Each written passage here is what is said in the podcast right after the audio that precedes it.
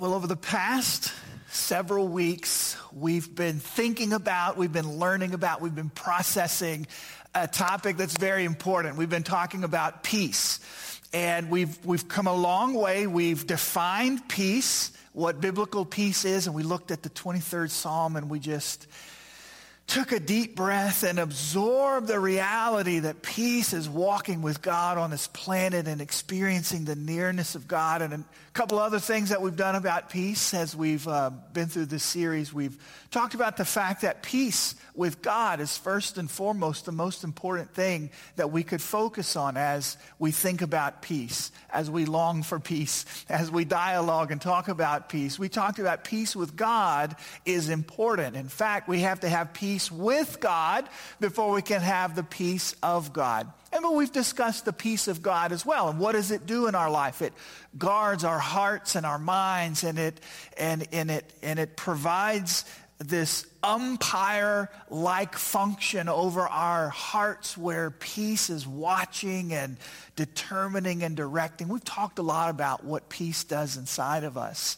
But today we're going to pivot a little bit and we're going to discover this thought that because followers of Jesus have internal peace, we then can turn and passionately pursue peace with others. That's what we're talking about today. And to achieve that and to talk through that summary statement, we're going to be doing a couple of things. We're going to be looking at something that Jesus said. We're going to be looking at a couple of things that the apostle Paul said. We're going to be looking at something that Peter said, another one of the apostles. And so we're going to be looking at a couple of different passages that talk about the importance not only of the peace of God being inside of me, but the peace of God marking and shaping my relationship relationship with others as well. That's what we're going to be looking at today. Before we do that, let me tell you about one of my most favorite pastimes, one of my favorite hobbies, which is eating. I want to begin this conversation today by sharing with you a thought about cooking. So let's say that I have a box of cake mix and I want to make a cake. And so I take the cake mix and I pour it out on the table and I've got all the ingredients that I'm supposed to have. And, and all of a sudden I come to the place where it talks about I need to put some eggs in this batter. If I'm going to make this cake the way the box says to make it, I need to put eggs in the recipe. So what do I do? I go to the refrigerator, I open the refrigerator, and I take the eggs out, I crack them, I put them in the recipe. But what happens if I go to the refrigerator, I open the refrigerator, and I go to reach in for the eggs, and there are no eggs? Well, that means I can't put them in the recipe. And peace is a lot like that. You know, we've been talking about making sure that there are eggs in the refrigerator over the past several weeks, making sure that there's peace on the inside of me and that I understand what peace is and I understand how to have internal peace and I understand what peace does on the inside of me. But now it's time to reach in and take it out and put it in the recipe. That's what we're looking at today. Now, Jesus says something really important about being a peacemaker. Matthew chapter 5, uh, we're going to be looking at a couple of different passages today. So it may be that you're writing notes or it may be that you're flipping in your Bible back and forth. But if you're opening your Bible, open to Matthew chapter 5 because Jesus says something earth shaking about the importance of peace in the life of the believer. This is Matthew chapter 5 verse 9. Uh, if you grew up in the church, you will know this as the Sermon on the Mount, one of the things that Jesus said in the Sermon on the Mount. Here's what he said in his opening to the Sermon on the Mount that we often call the Beatitudes. Jesus says, Blessed are the peacemakers, for they shall be called sons of God. I want for us to unpack this just for a moment to appreciate what Jesus is saying. Jesus is saying that there's something to be said about the people who take the time and the energy and the effort and the focus to actually go about making peace in their life and the lives of the people around them. He says, Those are the blessed people. It's interesting to me that he didn't say, Blessed are the people who wish for peace. Blessed are the people who think about peace. Blessed are the people who talk about peace. Blessed are the people who complain about peace. No, Jesus says, Blessed are the peacemakers, not the peace thinkers, not the peace talkers, not the peace wishers. He says, Blessed are the peacemakers. So I'm going to I'm going to tell you something about me. I I want to be blessed. I want to live the blessed life that God has for me. And one of the things that I need to be committed to is I need to be committed to being a peacemaker. And I can do that. I know I have confidence that I can do that because I have peace on the inside. When I reach into the refrigerator to take out the ingredients and to put it in the recipe between my relationship and others, it's there because God has put it there. I have internal peace, so I am positioned to passionately pursue peace with other people. Jesus makes this point. Blessed are the peacemakers, for they shall be called the sons of God. Jesus isn't the only one that talks about the importance of living at peace with others or making peace with others. Paul says a couple of things about it. And although we're looking at what Jesus said and Paul said and Peter said, you can imagine we're not even going to get close to all of the things that the Word of God says about making peace today. But we are going to look at these three individuals and what they said about it. So if you're making notes, would you write down Ephesians chapter 4, verses 1 through through 6. I'm going to read that scripture to you, and then also from Paul, we're going to look at a passage in Romans. Ephesians chapter 4, verse 1 through 6 says, I, therefore, a prisoner of the Lord, urge you to walk in a manner worthy of the calling to which you have been called, with all humility and gentleness, with patience, bearing with one another in love. Listen to this eager to maintain the unity of the Spirit in the bond of peace. For there's one body and one Spirit, just as you were called to one hope that belongs to your call. One Lord, one faith, one baptism, one God and Father of all, who is over all and through all and in all. That was a mouthful, but let me just remind you right in the middle of that section, let me remind you what Paul said about peace. He says, you are to be eager to maintain the unity of the Spirit in the bond of peace. Now, again, we can do that because God has put peace in us. It's guarding our heart, it's ruling our heart. We have access to the peace of God because we have peace with God. So then, therefore, if that's the case, we are to be eager to maintain the unity of the Spirit in the bond of peace. That word eager is interesting. It actually means to be quick with a strong effort. To be quick with it. So, so we are to quickly and with diligent effort, with strong effort, we are to seek to maintain the unity, the body of Christ in the bond of peace. Again, we're to be active, right? We're not to talk about peace. We're not to talk about unity only. It says we are to be eager to maintain it, to achieve it, and to protect it. We are to be quick and strong efforted in this process. You see, we can do that because followers of Jesus have the blessing of internal peace with God, we are positioned perfectly to passionately pursue peace with other people. Ephesians chapter 4 verse 1 through 6. Romans chapter 4 uh, excuse me, Romans chapter 14 verse 19 says, "So then let us pursue what makes for peace and for mutual upbuilding. So then, this is out of Romans chapter 14. Specifically, if you're making notes, it's verse 19. So then, let us pursue what makes for peace and for mutual upbuilding. Again, that word is interesting. Just a second ago, we were focusing on the word eager. The word pursue here is interesting because it, it, it means to aggressively chase. Have you ever aggressively chased anything? What's the last thing that you aggressively chased? Can you remember what that might be? Uh, think about a hunter.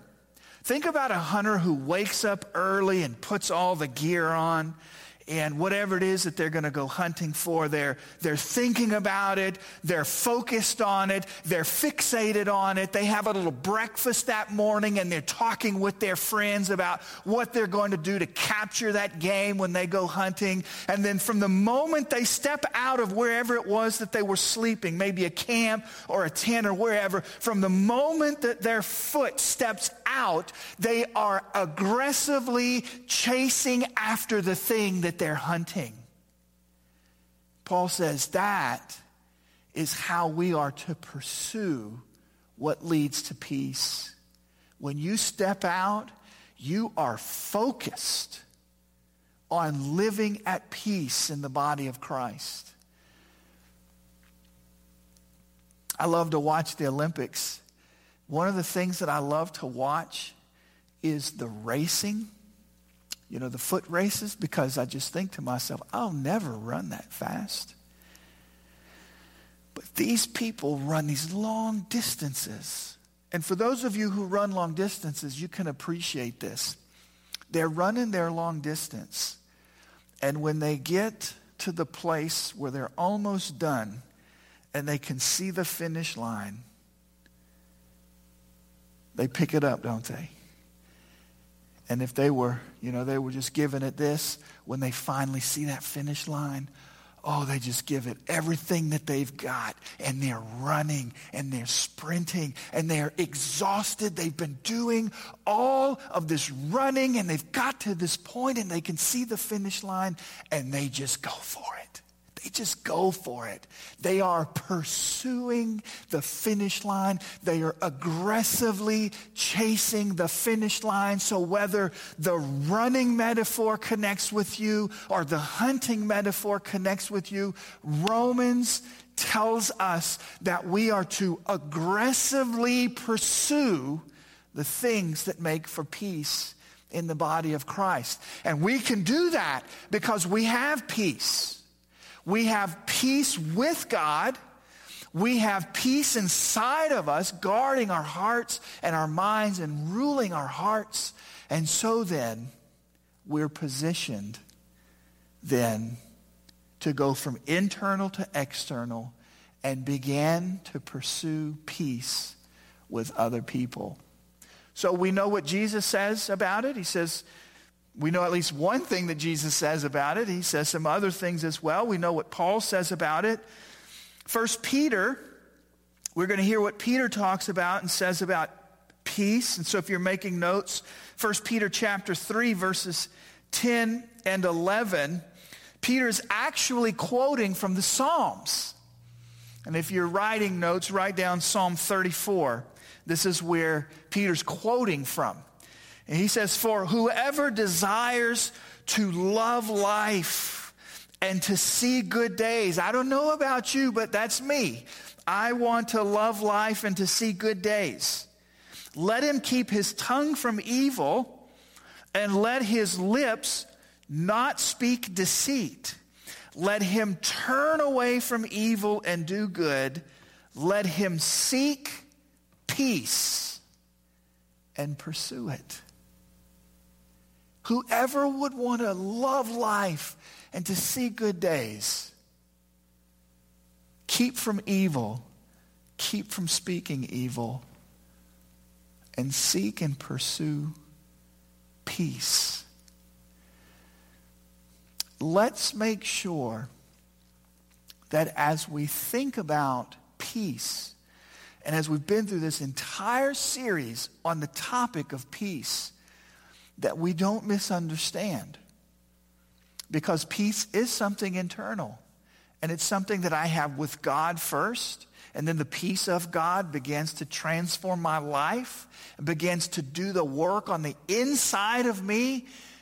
But ultimately, it needs to manifest itself in my relationship with other people. That's why, that's the point that we're making today is, is as followers of Jesus and we enjoy this peace with God, we are positioned then, because we have this peace, to passionately pursue it with others. Jesus talked about this. He said, Blessed are the peacemakers. Paul talks about this. He says that we need to be eager to maintain unity in the bond of peace.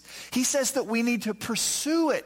He, he says that we need to aggressively run after peace with others. Peter talks about it. He's quoting the Old Testament. And he's saying that if you want to love life and see good days, then hold your tongue resist doing evil, and pursue peace.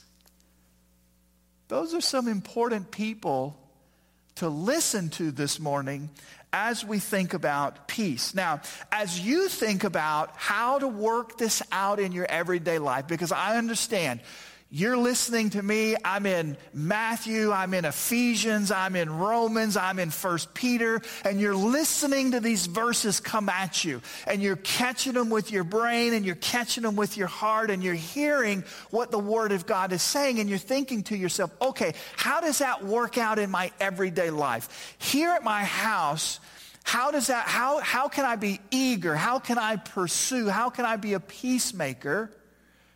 At my job, how do I do that? With my relatives, with my friends, with the brothers and sisters at the church. As you think about how that works out in your everyday life, I want to share some thoughts with you that are important for you to understand as you consider how to work this out. The first one is this achieving and maintaining peace with other people is hard work. It, it, is, it, is, it is hard work. I gave you the illustration as we began the message today about making a cake.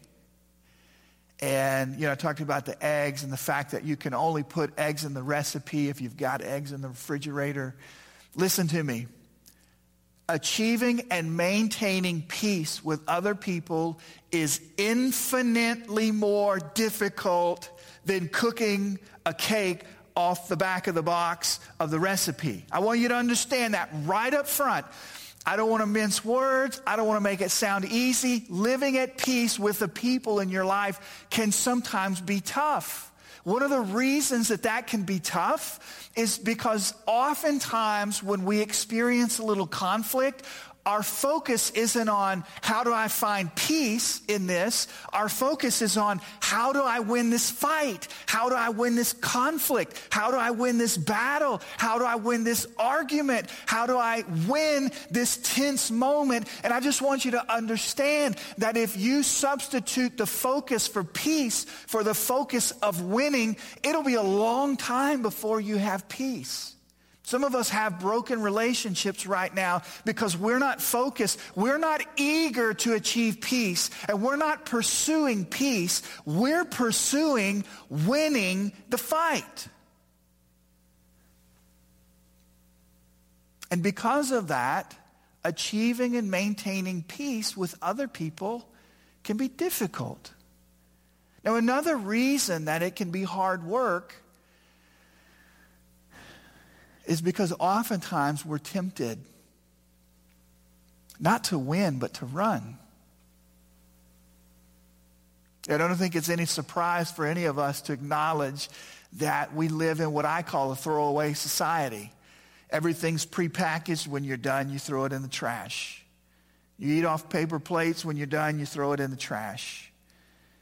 You have a phone, it breaks, you throw it in the trash. You drive a car for a few years, you turn it back in. We just live in the society where we don't fix things anymore, we just throw them away. Now, I'm not saying whether that's good or bad, I'm just saying the reality is we live in what I call a throwaway society. And oftentimes, we treat our relationships this way. Where instead of being eager to either achieve or maintain unity and peace, when there's conflict, we just say, you know what? Never mind. I don't want to continue investing in this relationship anymore. I'll just run. I'll just end it. I'll just sever it. I'll just finish this relationship. I'm done with this relationship. Now, to be clear, there are some, there are some conversations and there's some arguments that you have that you need to demonstrate your point. And so I'm not saying that you don't always make your point. Uh, and, and I'm not saying that there aren't toxic relationships that have to be ended. In fact, oftentimes, and I'm speaking right to you, teenagers, young people, listen, there are some times where your relationship, you need to sever that relationship because it doesn't honor God. It, it, it, doesn't honor the Lord. It doesn't build you up. In fact, it just causes you to drift further away from God. So there are times when you need to win the argument, and there are times where you need to sever the relationship. But by and large, and in general, these things move us from being eager to achieve and maintain peace. It's hard. These are the reasons that this is hard. Now, another thought that I wanted to share with you as you're thinking through how do I work this in to my everyday life. All right, so we've said, understand, first and foremost, achieving and maintaining peace with others is hard work. But another thing I want you to understand is achieving and maintaining peace with others demands that you value people and that you view them biblically. Think about that for a second. When's the last time we, you, I, sat down and asked ourselves, do I view human beings from a biblical viewpoint? it's probably been a long time since we've asked that question to ourselves, right? But the way that we think about human beings really shapes how much we value them. Listen, if you're going to achieve and maintain peace with other people, you have to value them. And you're going to have to be able, as a child of God, to view them biblically. You may be wondering, what does that mean exactly? Well, I want to share with you what that means. I want to share with you four lessons that God's Word teaches us about people. These are four things that really need to work into your heart because they're going to be things that will motivate you, that will help you, that will spur you on in those hard moments where you're thinking to yourself, man, it's really hard to achieve peace with this person. It's hard to maintain peace with this person. These lessons are the things that are going to keep you going. The first lesson is this people are image bearers of God. If you go all the way back to the book of Genesis and read Genesis chapter 1 and chapter 2 if you're making notes, you'll see something magnificent about human beings. All of creation was made by the will and the intentionality and the creativity of God. God made everything that we see. He made the animals, He made the plant life, He made the stars, He made the oceans. But what is unique about human beings is the scripture says that when God chose to make people, it doesn't say this about the other, other creation. God made people in his image. Let me read this to you. This is out of Genesis chapter 1, verse 27. It says, So God created mankind in his own image. In the image of God, he created him. Male and female, he created them. So as we think about how to think and view people biblically, so that we have that value of people and we understand that it's worthwhile to do the hard work of achieving and maintaining peace with people. We have to remember that people are created in the image of God. Let's do a little exercise. Uh, you don't have to stand up. I don't mean jumping jacks and push-ups. But think about, think about this with me for a second. Think about right now, think about the person that you are most angry at right now. Now you may be thinking, I'm not angry at anybody. Okay, fine. Think about the last person that you were really angry at. Now, understand this. That person was made in the image of God. The point being, even the people that we're frustrated at, even the people that we're angry with, even the people that do us wrong or take advantage of us or put us in tough circumstances, even those sinful people are made in the image of God. Now, I'm not saying that what they've done is right. I'm not saying that what they've done has to be excused. I'm not saying that what they've done won't have consequences. I'm just making the point that if we are going to achieve and maintain peace with other people, we have to value them. And one way to help us get there is to understand that these people, that person is an image bearer of God. Now, another lesson that the Word of God teaches us about people is that people were made to live in community with one another. In other words, in God's original design, He designed people to live in community with one another. Now, this is clear uh, in the garden when God made Adam and Eve to live together. It's clear from the way that society is made up. You may be saying, well, I'm an Adam, but I don't have an Eve, or I'm an Eve and I don't have an Adam because I'm not married, and so I can't dwell together in community. No, not at all. You see, the communal need for people is throughout our experiences as human beings. And so, whether or not that's through marriage or that's through society, you can even look at the law of God. If you go back and read in the Old Testament and you read the laws that God put in place, most of the laws that God put in place, He put in place to make sure that His people relate well to one another because relationships and peace and unity is important to God. Think about the church. Why is it that when a person becomes a Christian, when a person becomes a reborn follower of the Lord Jesus Christ, they began to connect themselves to other believers? Because we're created to live in community with one another. That's why we have the church. That's why it hurts so bad right now for us to not be able to meet together. Because we were created to dwell and to live and to pray, to worship together. And so we can see that through the expression of the marital commitment, but we can also see that through the expression of the societal arrangement.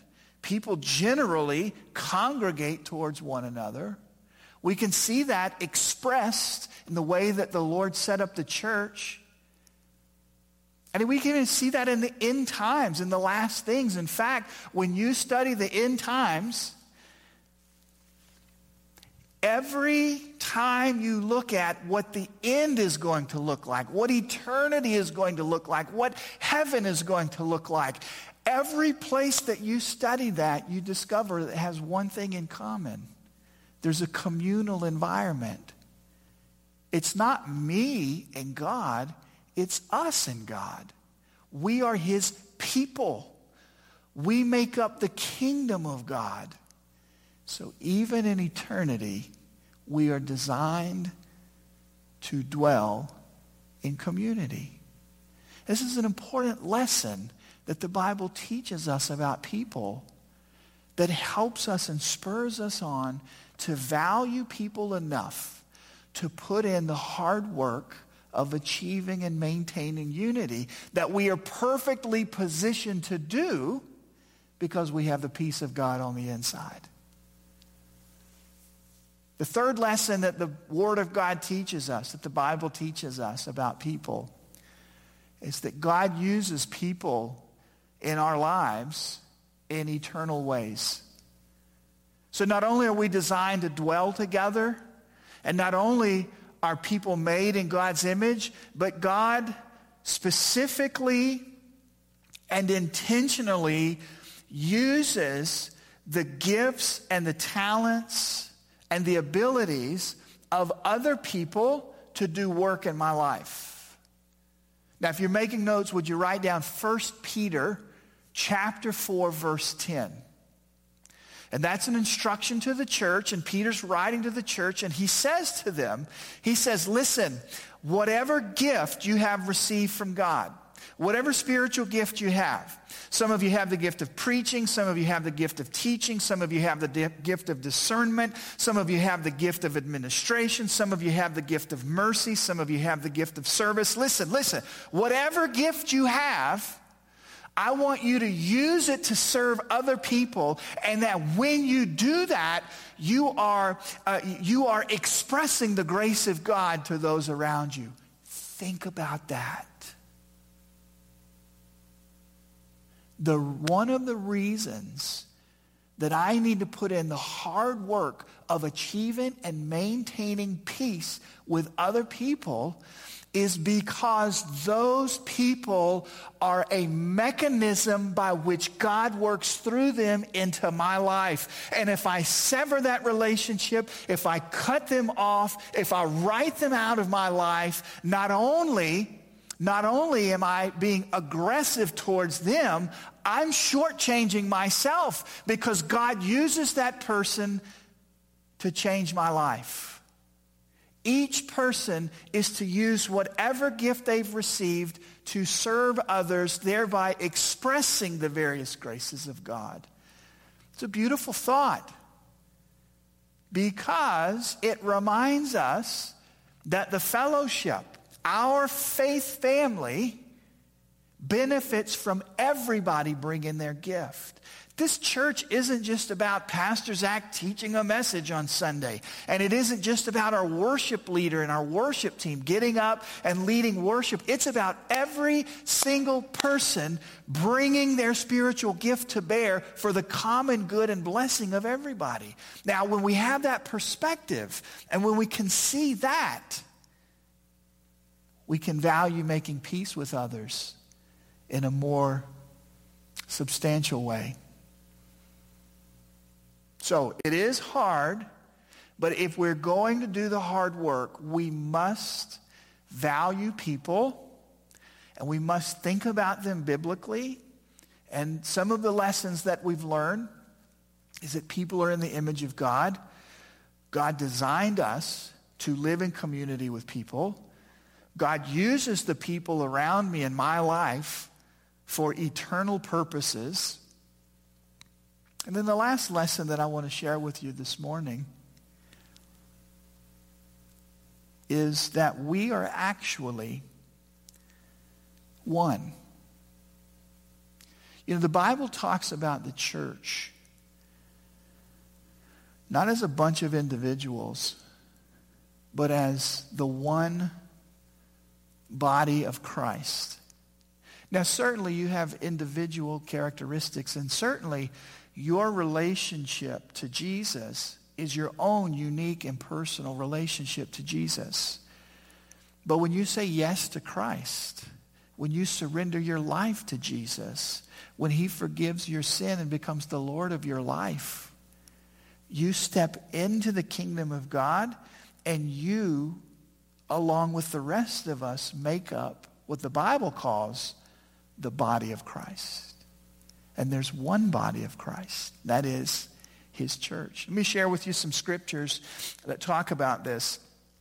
Now, obviously, the scripture in Ephesians chapter 4, verse 4 that we've looked at talks about that. And so if you happen to be turned there, then go and look back. But if you haven't, let, let me just read this. It says that we're to be eager to maintain the unity of the Spirit in the bond of peace because there is one body and there's one spirit, just as you were called to the one hope that belongs to your call. There's one Lord, one faith, one baptism, one God and Father of all. So the, the point that Paul is making in the book of Ephesians is that there's one body.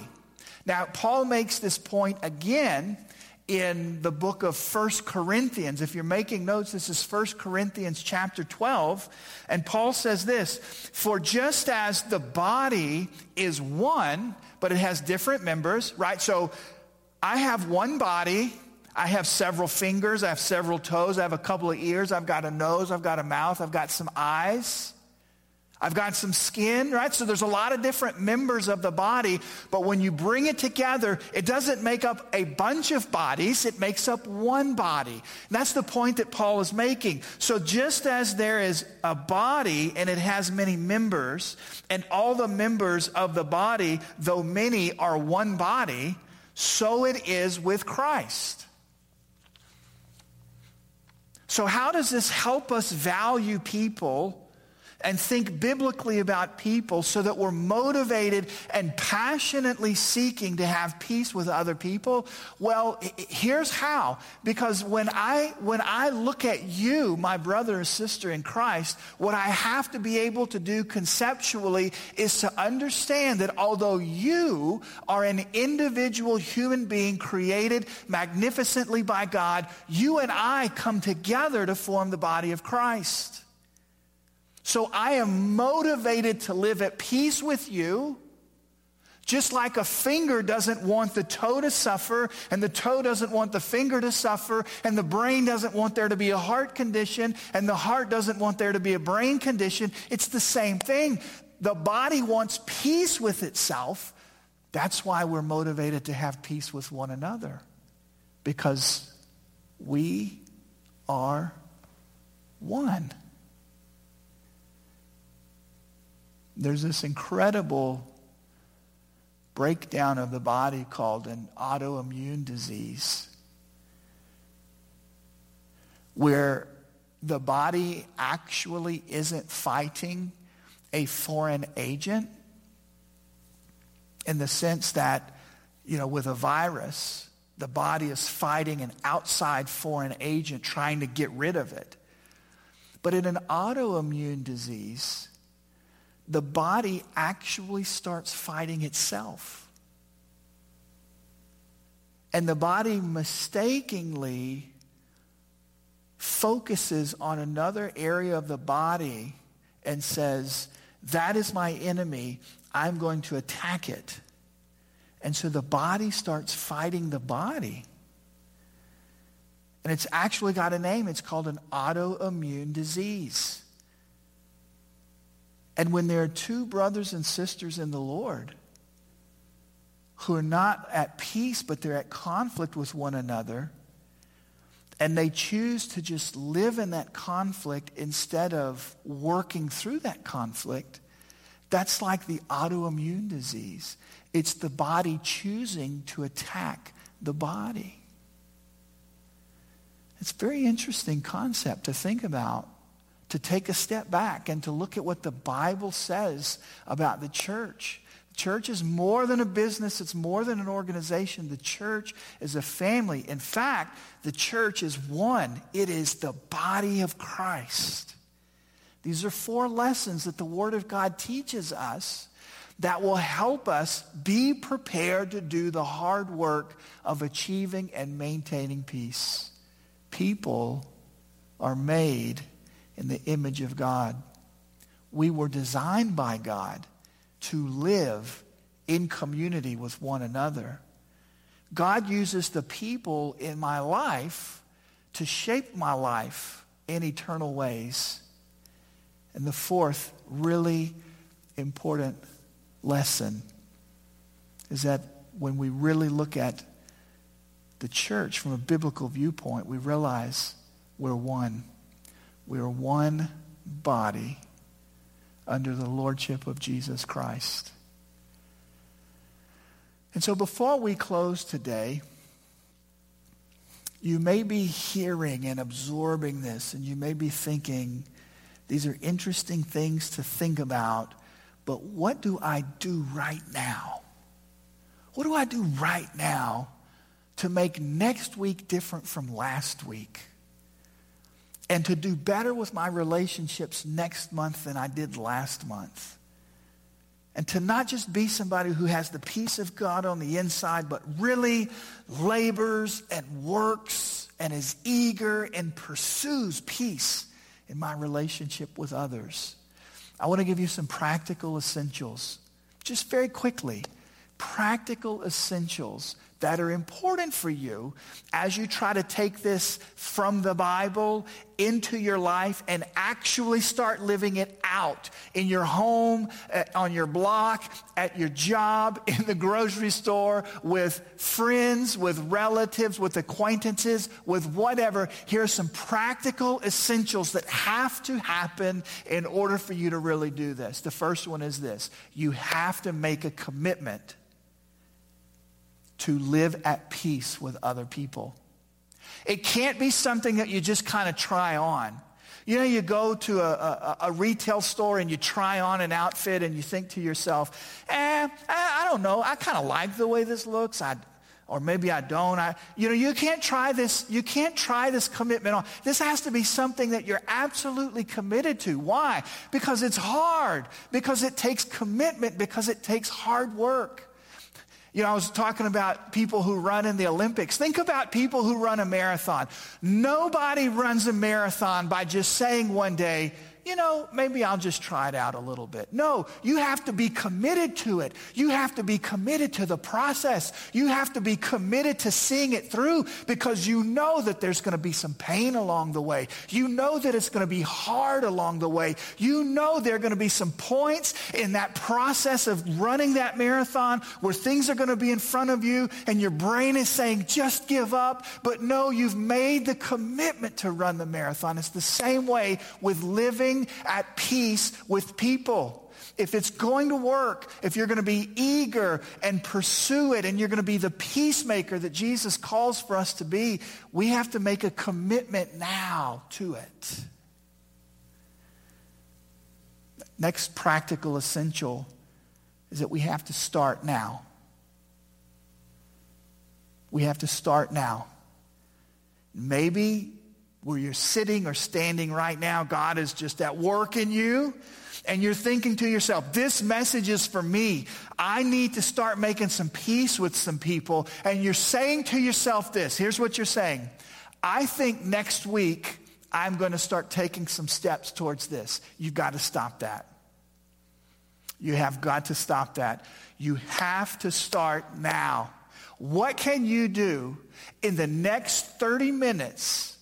Of this service being over, message over, prayer time over, blessing over, screen goes black, what can you do to start today? Start now building peace into your relationships. Practical essentials. You have to make a commitment. You have to start. Third practical essential, practice. You know, oftentimes we do something and we do it for just a minute, for just a season, and then we stop because we do something wrong. We feel embarrassed by it. We struggle because we made a mistake, a misstep. We mess something up and we get embarrassed. We get discouraged. We get frustrated because we didn't do it right. And then we stop. Listen, can I tell you this? If living at peace with other people is something that's foreign to you. I don't mean that you fight with everybody all the time. I just mean you don't know how to be a peacemaker in your life. You don't know how to eagerly and aggressively chase peace when there's conflict with you and somebody else. If you don't know how to do that when you start, you're not going to be perfect at it. You're not going to do it perfectly. You're going to make some mistakes. But give yourself permission to make those mistakes and make the commitment that I will keep practicing. We've got to commit to it. We've got to start. We've got to practice. In fact, first, first Peter talks about practicing. It says, finally, all of you have unity of mind Sympathy, practice having sympathy on people. Brotherly love, practice acts of love. A tender heart, a humble mind. Do not repay evil for evil, but on the contrary, bless people. Just practice blessing people. Commit. Start now. Keep practicing. And maybe you're asking the question right now what if I do everything I can and I just don't know what to do next? Practical, essential number four ask for help. Hopefully, in your Christian life, there are people that you look up to. There are people that you would say, that person disciples me. That person is a mentor for me. That person is a spiritual leader for me. And as you are doing the hard work of achieving and maintaining peace, not just in your vertical relationship, but in your relationship with other people, if you've made the commitment and you're doing it and you're practicing it and you're just stuck, go to someone and ask them for help. To your spiritual leader, to your mentor, to the one who's discipling you and helping you learn more deeply what it means to follow the teachings of Jesus. Practical essentials for pursuing peace with other people is to be committed to it, to start now, to keep practicing, and don't be afraid, don't be embarrassed, and don't be ashamed to ask for help. I hope this morning, by looking at Jesus talking about it, looking at Paul talking about it, looking at Peter talking about it, looking at the Psalms talking about it, you understand that living at peace with people is a biblical theme throughout the entire Bible. And now you understand the steps that you have to take in order to achieve that. Right where you're at, would you bow with me? We're going to close our time together. But would you just bow, whether your living room, your dining room, wherever you are, would you just bow for a moment and let me just pray over you? Father, as we close our time this morning, we thank you for the way that you've created us to live in community.